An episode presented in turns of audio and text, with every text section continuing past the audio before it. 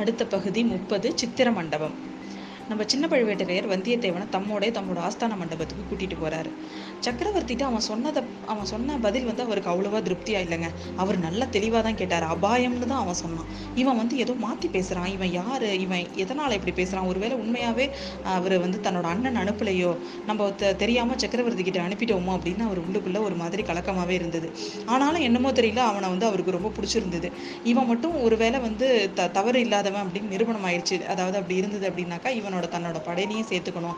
அவன் கேட்குற அந்த கிராமத்தை கூட கொடுத்துடலாம். அதில் கூட ஒன்றும் தப்பு இல்லை. இந்த மாதிரிலாம் அவர் யோசிச்சுட்டு இருக்காரு ஆனால் அந்த ஆஸ்தான மண்டபத்துக்கு போன உடனேவே நம்ம வந்தியத்தேவன் மனசுக்குள்ள அந்த ஓலை எங்கே போச்சோங்கிற பயம் தான் அதனால அந்த இடத்துல எல்லா இடத்துலையும் தேடிட்டே நிற்கிறான் அவன் எங்கேயுமே அவன் கண்ணில் படலைங்க.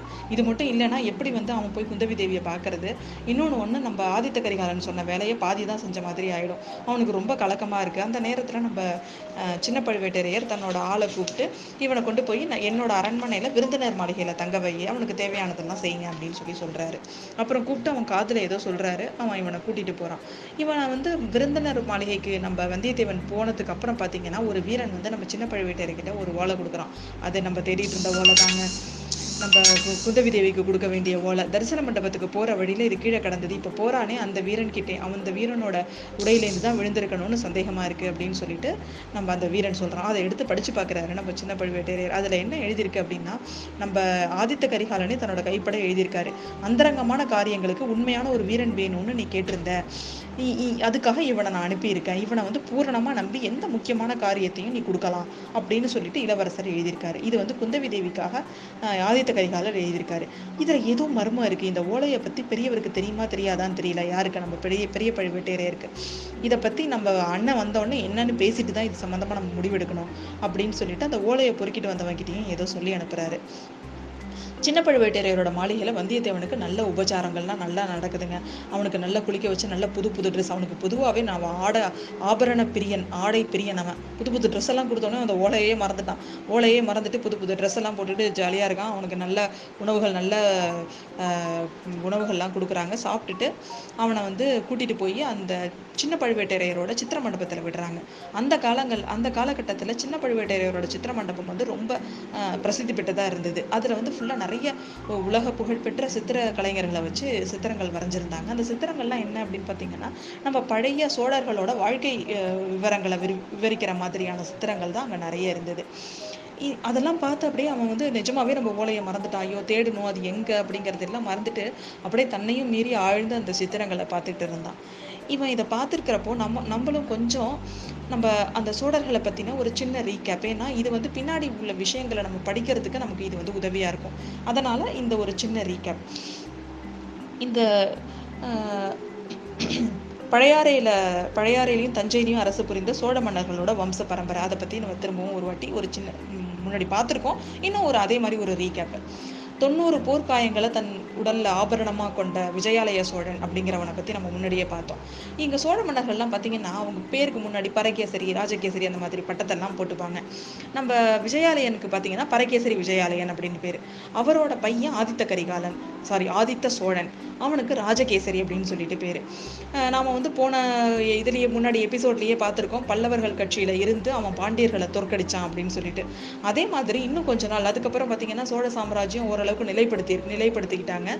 அந்த நிலைப்படுத்திக்கிட்டதுக்கு அப்புறம் திரும்பவும் படை திரட்டி அந்த பல்லவ மன்னன் அபராஜிதவர்மனோடையே போர் புரியிறான் நம்ம ஆதித்த சோழன். அவன் மேல போர் புழிஞ்சு யா- அவனையும் தோற்கடிச்சு அந்த பல்லவ சாம்ராஜ்யத்தையும் தன் வசப்படுத்துறான். பல்லவ சாம்ராஜ்யத்துக்கு அப்புறம் கொங்கு மண்டலம் அதாவது இப்ப இருக்கிற கோயம்புத்தூர் கொங்கு மண்டலத்தையும் அவன் வந்து ஆட்சிக்கு உட்படுத்துறான். இந்த மாதிரி அவன் அவனோட ஆட்சி காலத்துல நம்ம சோழ நாடு கொஞ்சம் கொஞ்சமா விஸ்தீரணம் அதாவது பெருசாகுது. அவனுக்கு அடுத்தது அவனோட பையன் பார்த்தீங்கன்னா பரகேசரி பராந்தகன். இவன் வந்து அடுத்தது பட்டத்துக்கு வரான்.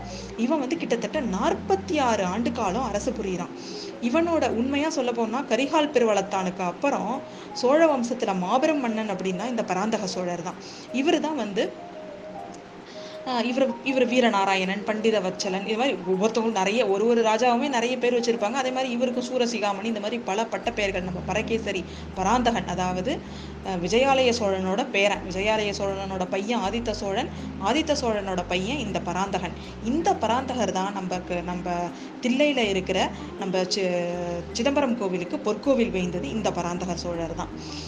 இவர் இவர் காலகட்டங்களில் பார்த்தீங்கன்னா ராஷ்டிரகூடர்களோட தொல்லை வந்து அதிகமாக இருந்திருக்கு. அவங்கள ஒடுக்கி சோழ சாம்ராஜ்யத்தை வந்து வெற்றியடைய வச்சது நம்ம பராந்தக சோழர். இந்த பராந்தக சக்கரவர்த்திக்கு மூணு பசங்கங்க. இவ இதில் வந்து பெரிய வீரனாக இருந்தது ரொம்ப பெரிய வீரன் அப்படின்னு பார்த்தீங்கன்னா ராஜாதித்தன். அவர் தான் நம்ம பார்த்தோம்ல. நம்ம வீராணம் ஏரிய கட்டினது அப்படின்னு சொன்னோம்ல.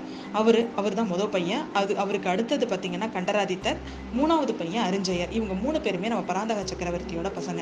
நம்ம ராஜாதித்த சோழர் தான் அவரோட வாரிசுகளும் தான் நியாயமாக இந்த சிம்மாசனத்துக்கு வந்திருக்கணும். ஆனால் விதி பாருங்களேன் இந்த ராஜாதித்தர் வந்துட்டு ச- அதாவது வாரிசே இல்லாமல் அவர் போரில் இறந்துடுறாரு. நம்ம முன்னாடி சொன்ன மாதிரி இந்த ராஷ்டிரக்கூடர்கள் எப்போ வேணும்னாலும் படையெடுத்து வரலாம் அப்படின்னு சொல்லிட்டு முன்னாடியே அவங்களுக்காக ஒரு பெரிய படையை திரட்டிட்டு போய் திருமுனைப்பாடி அப்படிங்கிற ஒரு இடத்துல முட் அதாவது எல்லாரும் காத்துட்ருக்குறாங்க அந்த இடத்துல இந்த மாதிரி ஒரு கூடாரம் அமைச்சு காத்துட்ருக்குறாங்க முற்றுகை.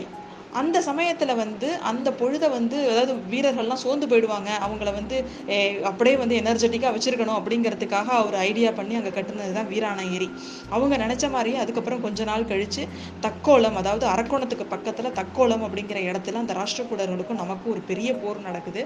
அந்த போரில் தன்னோட வீர தீர பராக்கிரமங்கள் எல்லாத்தையும் செஞ்சு கடைசியாக வீர மரணம் அடைஞ்சிடுறாரு நம்ம ராஜாதித்தர். அவர் யானை மேலேயே இருந்து இறந்துறதுனால தான் அவருக்கு பேர் யானையில் துஞ்சிய தேவன் அப்படின்னு சொல்லிட்டு பேர் அவருக்கு. அந்த போரில் தான் நம்ம ராஜாதித்தரோட கடைசி தம்பி அரிஞ்சயரும் கலந்துருக்கிறாரு. அவர் அந்த போரை வெற்றி பாதைக்கு கூட்டிகிட்டு போகிறாரு அந்த போர் கடைசியாக வெற்றியாக சோழ சாம்ராஜ்யத்துக்கு சாதகமாக தான் முடியுது. இவர் ராஜாதித்தர் இறந்ததுக்கு அப்புறம் கண்டராதித்தர் ப பதவிக்கு வர்றாரு. கண்டராதித்தருக்கு வந்து ராஜ்யத்தை விஸ்தீரணம் அதாவது ராஜ்யத்தை வந்து ராஜ்யத்தோட பரிபாலனை இதில் எதுலையுமே பெரிய நாட்டம் இல்லைங்க. அவருக்கு வந்து தமிழ் அன்பு ஜாஸ்தி. அவருக்கு வந்து சிவபக்தி ரொம்ப ஜாஸ்தி. அதனால் அவர் வந்து அதிகமாக சிவ வழிபாட்டில் தான் ஈடுபட்டார். மகான்கள் நாயன்மார்களை பின்பற்றி அவங்க துதிப்பாடல்கள் பாடுறது திருவிசைப்பா வழங்குறது இந்த மாதிரி தன்னை முழுக்க ஒரு சிவனடியாராவே தான் அவர் வந்து அவர் வாழ்ந்திருக்காரு. அவரோட காலத்துக்கு அவருக்கு வந்து அவரோட முதல் மனைவி வந்து வாரிசு இல்லாமலே இறந்துடுறாங்க. அதுக்கப்புறம் ரொம்ப நாள் அவர் திருமணமே செஞ்சுக்காம சிவ வழிபாட்டிலே இருக்கிறாரு.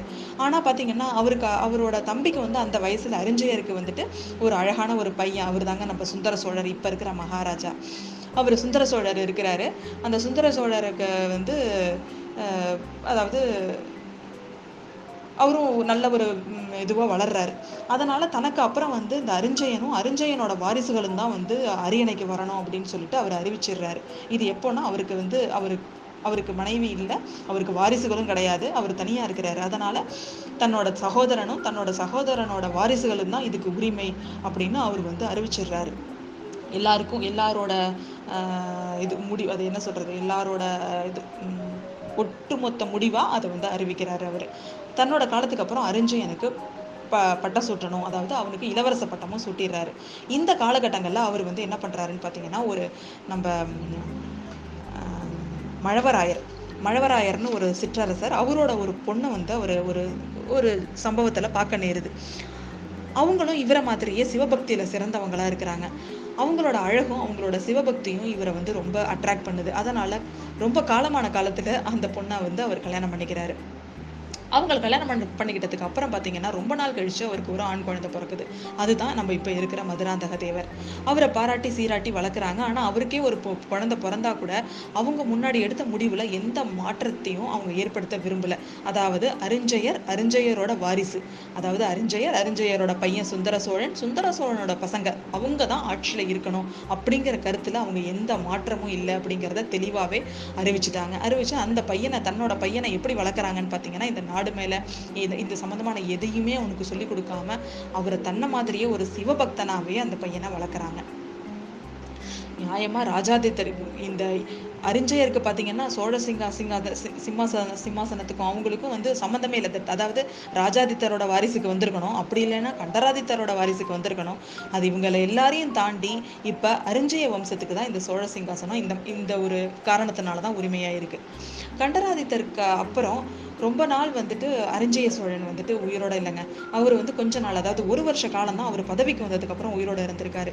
அவர் இறந்ததுக்கு அப்புறம் நாம சுந்தர சோழர் ஆட்சிக்கு வராரு. சுந்தர சோழர் ஆட்சிக்கு அப்புறம் பார்த்தீங்கன்னா நாம முன்னாடியே பார்த்தோம்ல பாண்டியர்களோட எல்லை பாண்டியர்களை நிறைய போர் செஞ்சு நம்மளோட ஆட்சியை இன்னும் பெருசாக்குறாரு நம்ம சுந்தர சோழ மகாராஜா. அவரோட பசங்களும் சிங்கக்குட்டி ரெண்டு பேரும் ஆதித்த கரிகாலன் அருள்மொழிவர்மன் அவங்கள பத்தி தான் இப்ப இருக்கிற கதையில நம்ம பார்த்துட்டு இருக்கிறோம். மீதியை நம்ம அடுத்த அத்தியாயத்தில் பார்ப்போம்.